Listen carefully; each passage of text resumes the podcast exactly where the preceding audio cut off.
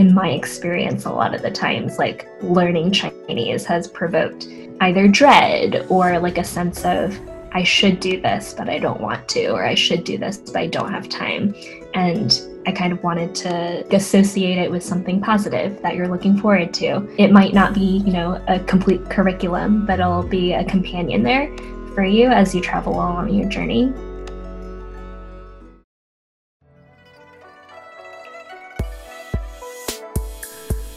Hello, everyone. Welcome back to another episode of Shades of Yellow. I'm your host, Summer. If this is your first time listening, Shades of Yellow is a podcast series where we feature inspiring overseas Chinese who are passionately promoting a deeper understanding of Chinese culture, bridging cultural gaps, and supporting the Chinese communities around the world. When I discovered Panda Cub stories on Instagram, I fell in love with it immediately. There's something about this webcomic series that brings me joy every time I read it. And that got me really curious about the person behind the characters and the stories. And so in this episode, I speak with Linda Yi, the creator of Panda Cub Stories. Linda calls herself an ABC ish writer and artist. Originally from Chengdu, Linda moved to the States when she was about four years old. But it wasn't until the summer before college when she realized that she had lost her connection to the Chinese language. And that eventually led her on a journey of relearning and teaching the Chinese language and its culture.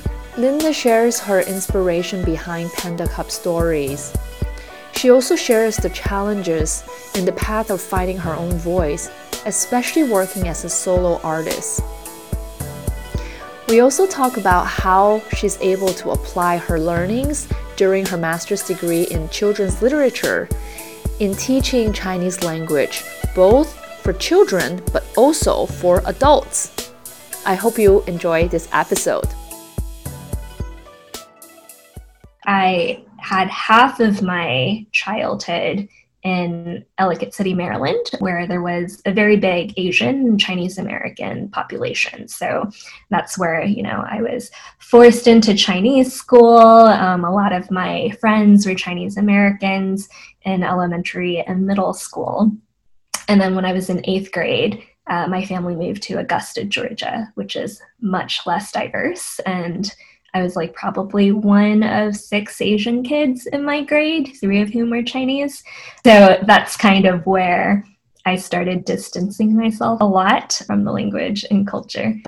According to my mom, I was a very chatty toddler, so I spoke a lot of Mandarin before moving to the States, but she was like, I lost all of that within half a year. And she's like, oh, now we're stuck in the States. We can't go back.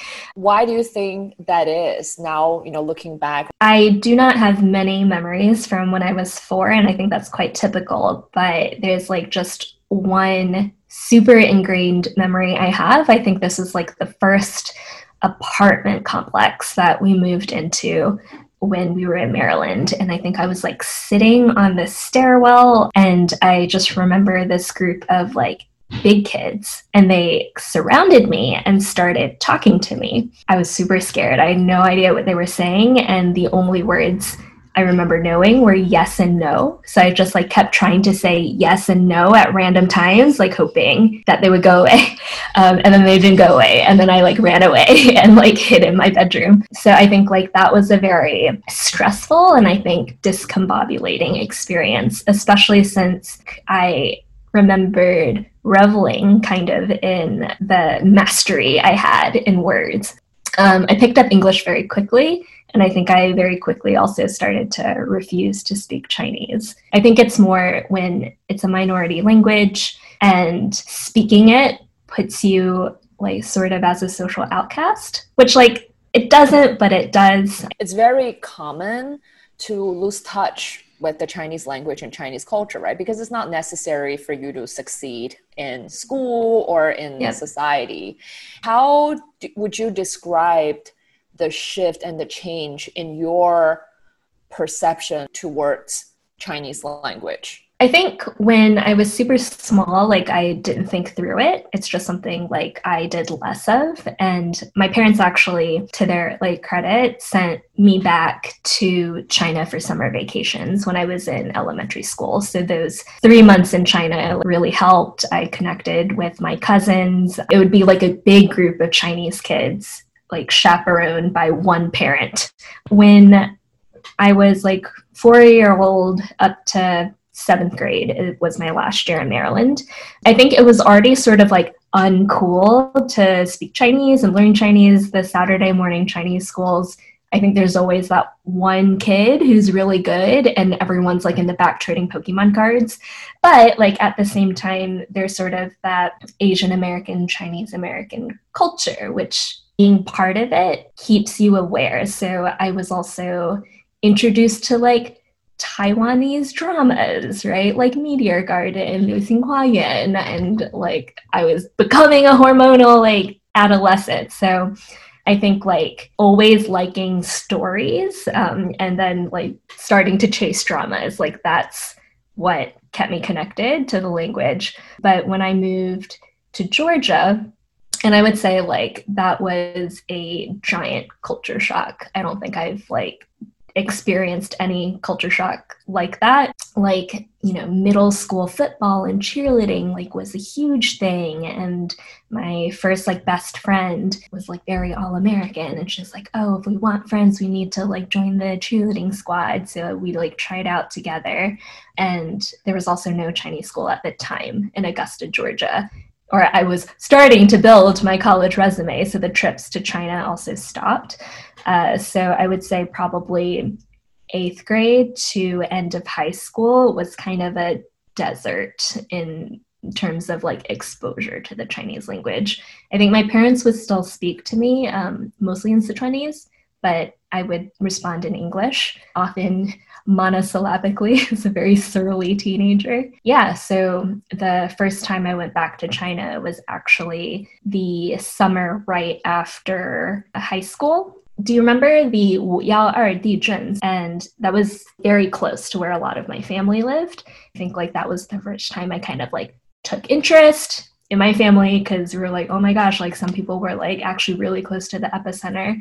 Um, no one immediate, uh, fortunately, uh, died. But, you know, I had like organized this like art sale, bake sale to collect like funds. And I think I sort of just like jumped into I want to learn more about China. I want to learn more about my family. Um, so that was kind of the start of the switch back. What was the trigger to, that prompted you to relook at the language and relearn it as an adult? Yeah, so I would say it really began that summer, right before college. I spent almost three months, I think, between when my high school ended and when Duke began in China with my family. And I can't remember who suggested it. I don't know if it was me or one of my relatives, but they're like, since you're here, like, you know, here's this Chinese tutor that you can meet with, I don't know, like twice a week. And I think I was a little less defensive at age 18. Um, and I was like, okay, it could be interesting. I think also Lord of the Rings something had come out that summer and I was like trying really hard to tell like my cooler older cousins about this movie. And I was like, uh, the yuanqian on your show, like the guowang. And so it was, they were like, what are you talking about? And I'm like, wow, this is not okay. Like, so it was almost that reverse feeling of I got like really comfortable with English. I did like, you know, high school debate and I was like pretty chatty. Um, and then like when it came to Chinese, I was just like, whoa. Uh, so I couldn't say anything. Um, so, so I think like that was also kind of the start of some intrinsic motivation of wanting to not look like an idiot, like in of my family. But so with this teacher I met up with, so she's the first one who kind of introduced like 象形字 and 就是形声字 and like the logic behind Chinese characters. And I was like, this is so cool. Like I did not know any of this, or I don't maybe they tried to teach it to me in Chinese school, but like I don't remember it. You know, like all I remember was like having to memorize characters that, you know, bled together and looked like ants crawling across the page. But with this woman, um, I got like really interested in the stories behind Chinese characters. So I think like I've I've always been kind of a story nut. Like if you can like pull me in, I'll like fixate on something. So I think like that summer, I probably crash learned 150 characters and like, you know, and I wrote like a what the Tian like essay, like the type of kindergartner would have written, but I was very proud of myself. Yeah, so my first semester at Duke, I signed up for my first uh, Mandarin Chinese class.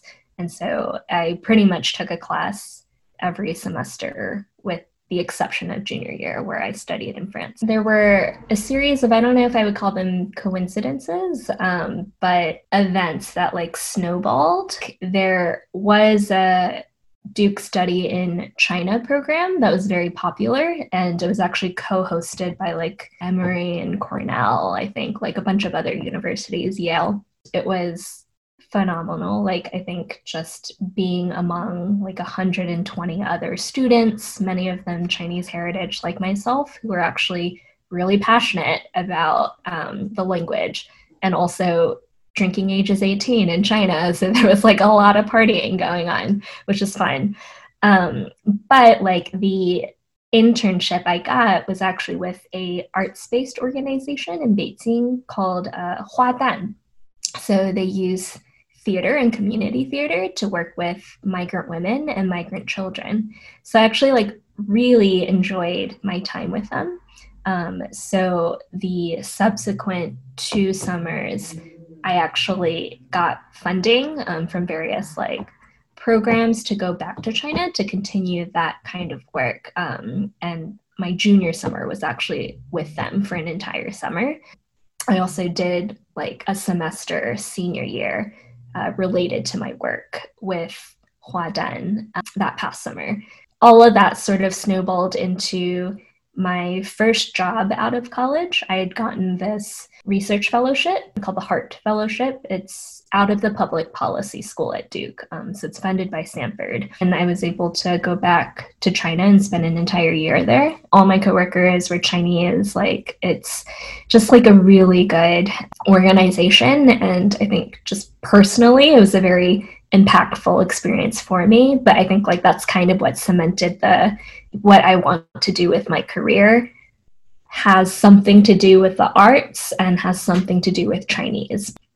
So I know that you started with this project where you wrote or designed the 100 mm-hmm. characters. What inspired you to start Panda Cub Stories? Was that the original project or it sort of like pivoted and evolved into what it is today? Yeah, so it definitely evolved. There, I guess, are two origin stories for Panda Cub Stories after I came back from China and was trying to figure out what I was going to do with my life, I first student taught at a Mandarin immersion uh, Montessori preschool in Boston, which was called Panda Cub Academy. So my first Panda Cubs were like my preschoolers. So like uh, my favorite part was always story time where they gather and I read them a picture book. Very rarely were the picture books in Mandarin. They were mostly English language picture books, and I was like translating on the fly. And when I left that like temporary job, I found myself really missing my students. So it started out as like one video letter where I told them the story of Shi Shen Xiao, the 12 zodiacs. And I had this little like purple bow on, and I was just like telling the story to the camera. Since then, I've tried to do similar things. So I also taught part time in Durham, North Carolina, which is where I was based as well. And so originally, Panda Cub Stories was kind of a children's story, children's literature project, um, which is also like one of my passions. It's where, like, it's what I went to grad school for.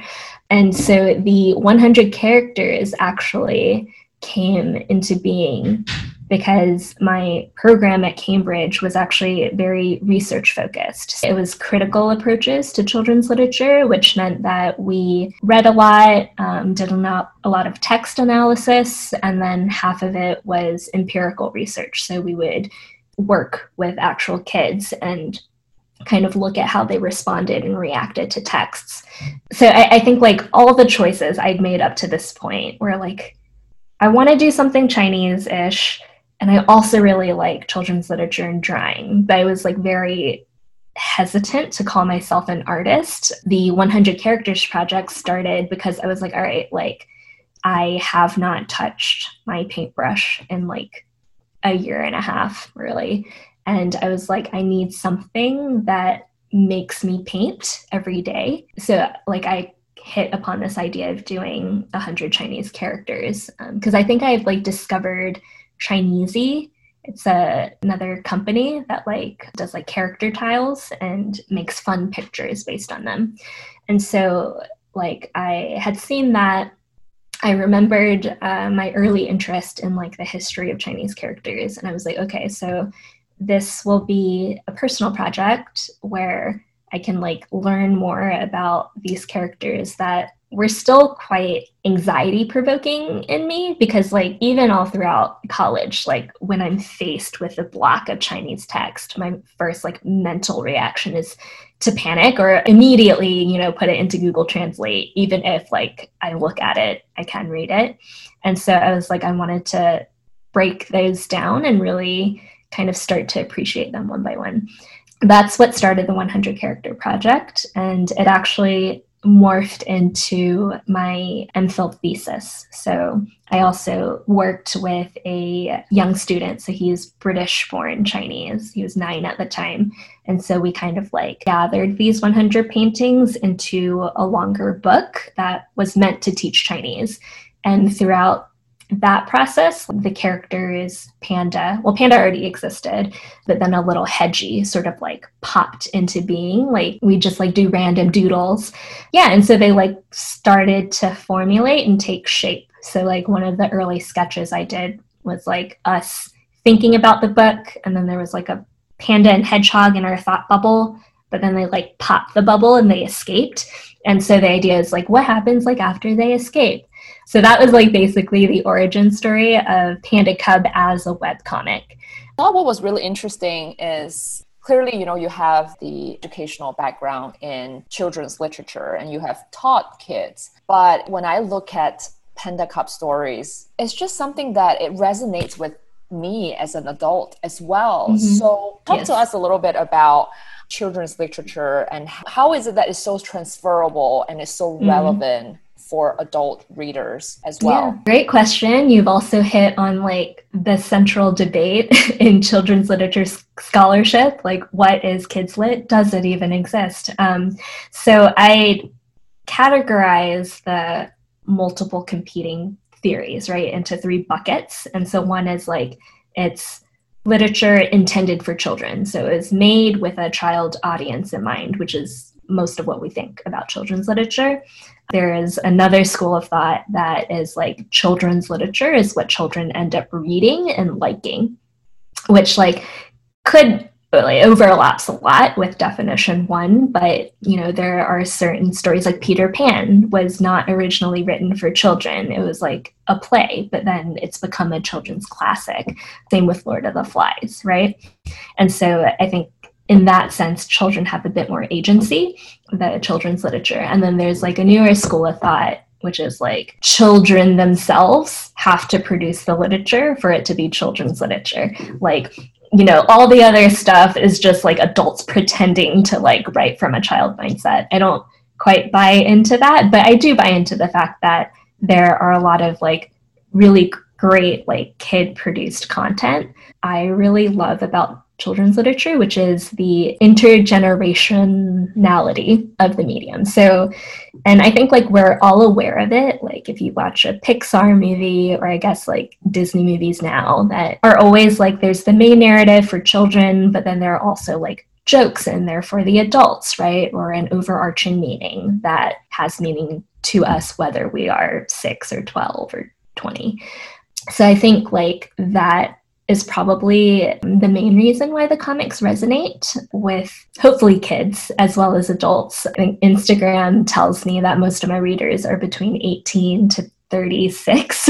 but I think like another lesson I've taken from children's literature is I'm very interested in word text interaction, right? And like how kids make sense of especially picture books by looking at both this is actually like something that for children early on in the literacy like acquisition phase that's very helpful. So in terms of like reading and then looking around in the environment match image or plot with text those reinforcing each other um, is very conducive to like helping kids learn how to read. For panda as a language comic i wanted to mirror like the same method as i think most of the time with adults, we don't find ourselves like sitting around reading Chinese picture books. And also, like, sometimes picture books are quite hard to read alone. So, most picture books, I would argue, are not for children to read because the language is actually quite complex. It's always like for a parent or an older person sitting there reading and then interacting with the child. And so I think like with the comics, it's a more accepted or familiar like medium for adult readers, but I also wanted to kind of use the interplay of word and text to like guide people, including myself, towards the path of literacy. Just sharing my own feeling whenever Panda Cub Stories shows up on my feed. It's mm-hmm. just something that it makes me happy and Yay. I feel like linking back to what we talk about in terms of like children's literature, and I'm wondering if it's sort of tapping into our inner child. We all have that in us somewhere. I feel like for the brief moment when I'm reading through the stories and looking at the illustrations, it, it kind of just momentarily connects me back to that inner child of mine. Mm-hmm. So I'm wondering maybe that's why it resonates. Going back to the children's literature, I think one of the things that I did when I saw your story of Chang'e, immediately sent it to two of my really close friends. One recently had had a son, and then another mm-hmm. with a young daughter, and they moved to Canada when they're very young. So similar experiences, mm-hmm. two of us. Yep. And my message to them was, hey, you know, sh- show this to your kids because mm-hmm. I've seen a lot of my friends whom are ethnically Chinese, but currently living in Western countries, or maybe they themselves have over time lost touch with their own heritage and the language. And to me, it's it's so important to also connect them back to the their heritage and show them characters and stories that look like them. So, you know, when you think about the children's literature perspective, what is your vision in terms of the type of stories and type of content that you want to bring to, to children? I think in part, I'm writing these comics. It's funny that, you know, you talk about the inner child because like when i really think of it it's like okay like the panda cub basically is probably my inner child or my id because like i would also like doodle pandas in my notebook when i was writing my thesis and they'd be like yeah yo i'd be like okay i hate this so much for myself like as a child and also as an adult i have a very like monkey mind and i feel like there's so much bombarding like us at once and sometimes it feels like I can't focus on any certain thing. And so my partner is not Chinese. So sometimes I find myself like trying to explain a holiday to him or like, you know, searching my mind for a story, but then like it would kind of get jumbled up. Yeah. So like one point I mixed up two major holidays and it was like confidently explaining to him why we eat like zhongs on a festival and I was like so embarrassed. And so, or the more story based comics, they're basically like small story packet of the basic, most core of the tradition and the story, like as well researched as I can make it, but like also kind of tied into a narrative that would make it easy to remember. That's something that I really enjoy, like as an adult myself, but I think like is also like good for like people who love stories and that includes children. So the further i get into creating like the further i sort of agree with maurice sendak's uh, sentiment. So he's the one who wrote um, where the wild things are. Like he's very very established children's book author. He's also like super grumpy in interviews. He said once that he was like i don't write books for children. I write books and then children happen to read them. That's kind of like what I feel as well. At the end of the day, like I want to create something that like you said sparks joy. Like I'm so happy that that's a reaction you had. Yeah, I think like in my experience a lot of the times like learning Chinese has provoked either dread or like a sense of I should do this but I don't want to or I should do this but I don't have time. And I kind of wanted to associate it with something positive that you're looking forward to. It might not be, you know, a complete curriculum, but it'll be a companion there for you as you travel along your journey. When it comes to the medium to reach kids have you thought mm-hmm. of potentially compiling the stories maybe they're you know retelling a heritage or a myth or a legend and yeah. compile them into, into a physical book to reach little kids? What are your plans when it comes to mm-hmm. uh, targeting and reaching kids as your audience? So that's exactly like what I hope to be able to do. When you peel back the layers, my dream is still to be like a published author. Yeah, so like for the traditions and folk tales and legends of China, like I very much want to do a collection. So maybe once I'm done collecting and making them, which hopefully I'll be able to do that by next year, it'll be something that I do submit to a literary agent and hopefully like be able to bring that into people's hands. I guess like secretly in the back of my mind, and I guess I'm telling you, so it's not secret, is is like by the time I have children, so I'm 30 right now, I want to be able to have a book in my hand to be able to read it with them. And since a lot of my followers are my age or younger, I do it in time for me when I have kids, then it'll be there for them when they have kids as well.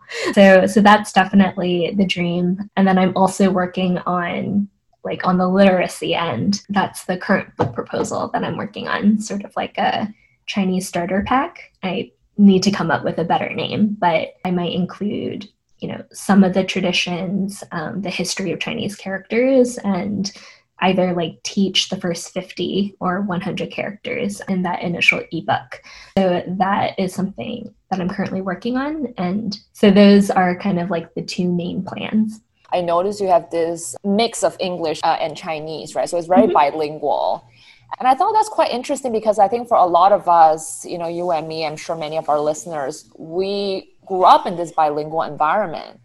Mm-hmm. But the content that we consume these days are still mostly monolingual. For the language learning comics, it will definitely be bilingual, but not like an AA track. So for a lot of the language specific comics, it'll be English, and then I'll sprinkle like vocabulary in, um, and those will be like the vocabulary that's reviewed from a previous character post. And so the ultimate vision for that is to start with mostly English with like 10% Chinese, and then gradually as you read to transition to like 30%, 40%. And then by the time like you're done with a volume, it should be 100% Chinese. And so like it's not an original idea. It takes from like language, uh, sorry, the inductive like language learning acquisition model. I haven't quite thought through what the bilingual children's books will look like. I feel like for very beautifully crafted picture books that are very engaging, like the text is placed very strategically along with the pictures. And so to have two lines of text with probably pinyin. I haven't tried it yet, but like in my mind, I'm just like, I don't know if that would look right. But there might be, you know, a way to get around that design perspective. Yeah. So, like, one option would just be to publish books in single languages to have like a Chinese version and an English version. Another would be to have both texts there present which in the book recommendations I'll tell you is what happens.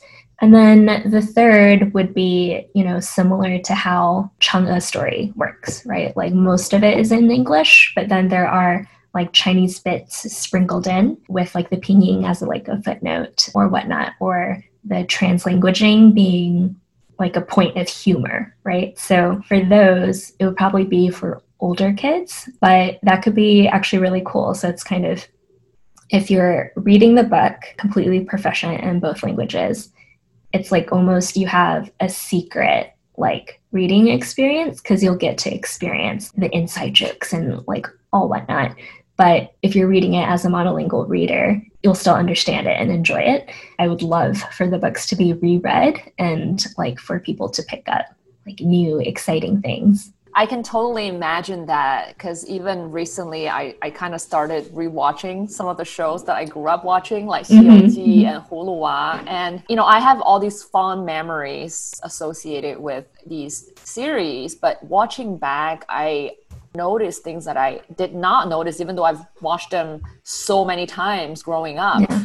So when you talk about rereading, I think it's almost like there's so many different layers to a story that when you read it back at different point in your life, you have different realization or you notice different yep. you have different takeaways. Exactly. Yeah. Mm-hmm. And so and especially for like language focused books, like my hope is the rereading is enjoyable as opposed to like oh i have to like read through this section of a textbook again. So making like the review and revision um, process yeah a little bit more like you look forward to it instead of like roll your eyes at it. I'm curious um, you know as an artist and also as a writer have you gone through periods where trying to find your voice or trying to find your style through the past few years of you starting Panda Cub Stories? Absolutely. So uh, I took maybe it was like a three to four month break in mid 2019 because I completely burnt out. I was not enjoying what I was doing anymore. And then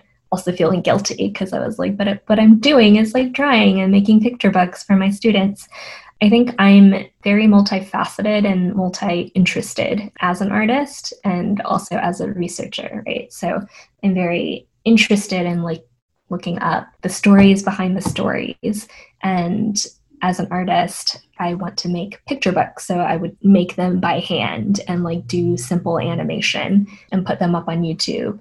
And then I was also interested in audio production. So I had a podcast for a year. I really liked reading YA, right? Um, young adult. And I was interested in kind of creating my own story based on a Chinese legend. So I wrote like a 20,000 word novella about like a Chinese mermaid.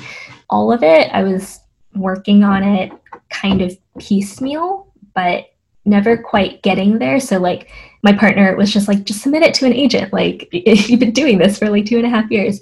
But I was like, no, like it's not good enough. Like it's not work I'd be proud to see like published. And so I think like also working as a solo artist who's starting out trying to find her voice and not being in a community because my career thus far like my coworkers who are lovely but they're educational administrators or like or children's book scholars like it wasn't an artistic community. So i was kind of working by myself in my apartment kind of in a vacuum. And so it was really hard not getting any feedback. And then the only feedback is from social media. And sometimes that feedback is like you spend 20 hours working on this thing and like 13 people like your post and then you're like oh no. Like is this horrible? It's definitely not a viable career path. So i sort of decided to pause sort of take a deep breath physically as well as metaphorically and think about why it was i started in the first place and what was I doing out of fear and like what is it that I want to, to do going forward with the knowledge that like I couldn't do like 50 hours like a week on this because I had to still make a living. So I think like the pivot and the transformation came from recognizing and accepting that I am both imperfect as you know, an artist and also as a Chinese learner slash teacher. So I think like one of my secret fears would be like someone come along and like point out that like my Chinese isn't actually like perfect and I can't read a novel without like looking at the dictionary multiple times and some of my grammar is wrong because while I'm very confident in being able to teach preschoolers and like work in that environment, I'm not comfortable like teaching adult learners, right? Like in terms of charging money and being a tutor because I'm not at the end of the day a native speaker. And then like on the storytelling end, I don't really know much about novel writing and I also am not like a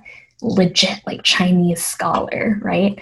And so I think I had a lot of imposter syndrome that I was trying to address before by working on too much stuff at once. So I wouldn't have time to think about the imposter syndrome I was feeling. So I think with the web comic, I decided to, instead of writing for children, which like I'm still writing for children, but I think before my mindset was like, I'm the expert and I will teach you like everything there is to know about Chinese etymology, right? Which was kind of the mindset I had for the 100 characters painting. And I think now with the webcomic, it's very much I'm drawing comics about what I'm learning myself. So right now for the characters, they're a little bit more basic than what I already know, but like being able to revisit them and build it up systematically, which like eventually I would like to have like a systematic literacy curriculum with these comics. It's very much like tried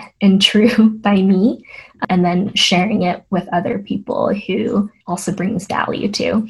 For the comics, my illustration style has been very all over the place. I would have like the watercolor paintings for the characters. I would have like very detailed, like colored pencil drawings. And I didn't quite know what I wanted to do, but I did know that those things took a really long time. So if I wanted to tell a story that way, like it'd be a month and I would have one story if I worked really, really hard.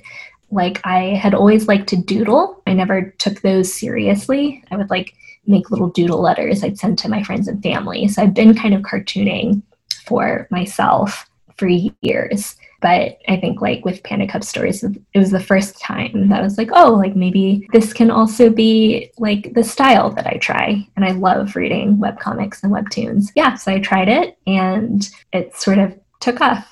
so I really identify with how you describe it as you are learning along with your reader through mm-hmm. those web comics because even for CultureGen we're not cultural experts, but I think we're passionate and we're fascinated when we learn, so we want to share it with other people. Maybe that's why I saw that authenticity in your a webcomic series. It's that genuinely sharing your own personal experience, your personal interpretation with your audience.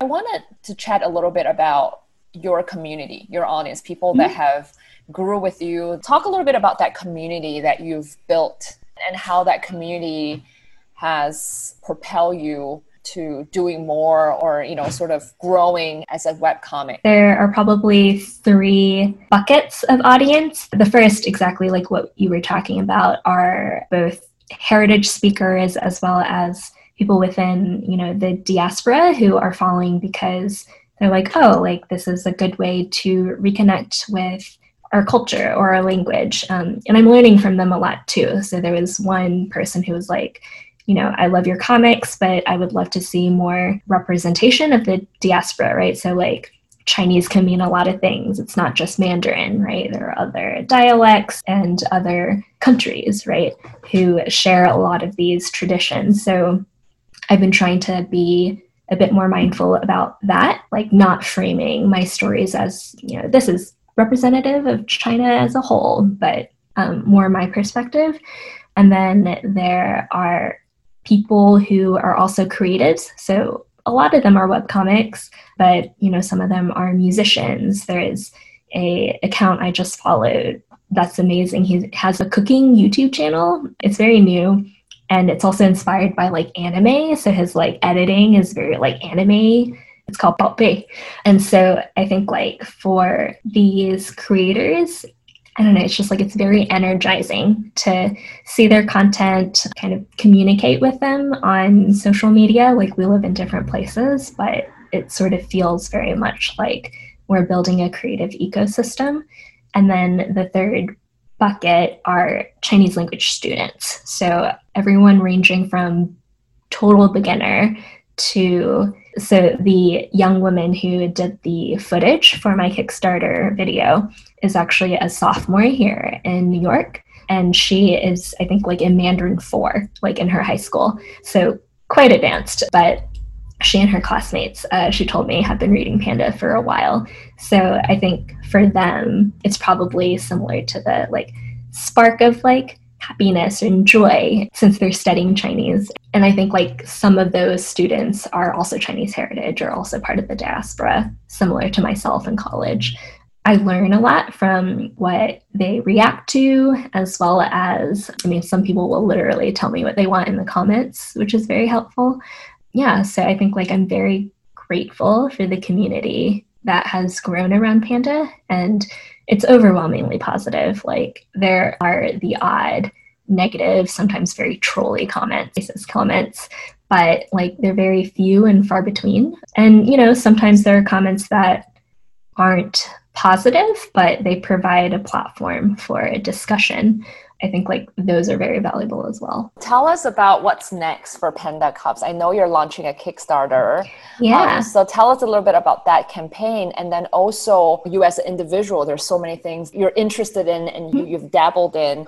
What is your ultimate vision? I think like Panda and me are in it for the long haul. I hope this is what I'll be doing for the rest of my life. I think at the heart of it, Panda Cub Stories is stories about Chinese culture and art. I think like whatever I end up doing in the future, it'll come back to learning Chinese, be it Chinese language or Chinese culture, one comic at a time. So the Kickstarter is actually of the 100 Characters Project, birthplace of the Panda Cub.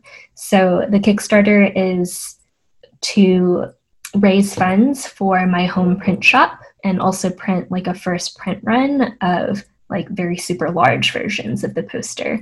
And so for the poster shop, that's like the first leg, hopefully, of my business. And I want to create pieces that similar to the comics. Like when you see them, like you brighten and you're motivated and you're reminded of how like beautiful the language is. So the poster like I have on my wall and I look at it before going like sitting down to work. Hopefully it's su- successfully funded. I'll start creating other like more Panda Cub story style like posters. So like maybe the measure words. I have like a measure words poster, but like all cats. So I might flesh that out more with all of the basic measure words. Yeah, and like maybe at some point like radicals. So so that's like one leg. The second leg is I'm working on making an ebook of all the basic like language and character posts. It's the book proposal I'm sending to the agent, my agent, at the end of the month. But I'm also hoping to have an e version of that ready to launch by Thanksgiving, Black Friday. So I'm to be drawing a lot in the next three weeks. And I'm hoping that that will be like the first of a series, right? So there'll be like the starter pack and then like maybe levels two and three, and eventually taking readers to HSK 6 because that's where I want to be.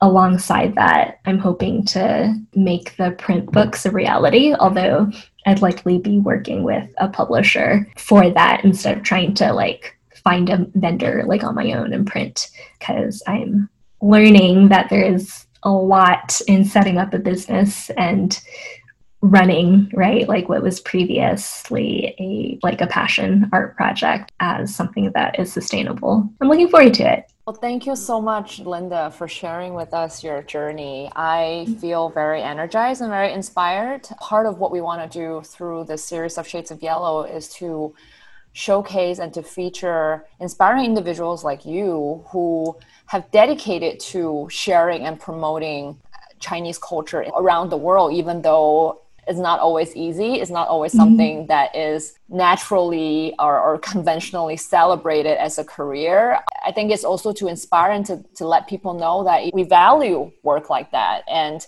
we need more people that are courageous in taking the leap of faith into doing something they're passionate about and to mm-hmm. inspire more people both within the Chinese community but also beyond that. So mm-hmm. really, really appreciate you sharing with us your story and I'm certainly looking forward to more of your amazing work. Thank you, Summer. It was a pleasure talking to you. I feel very energized as well.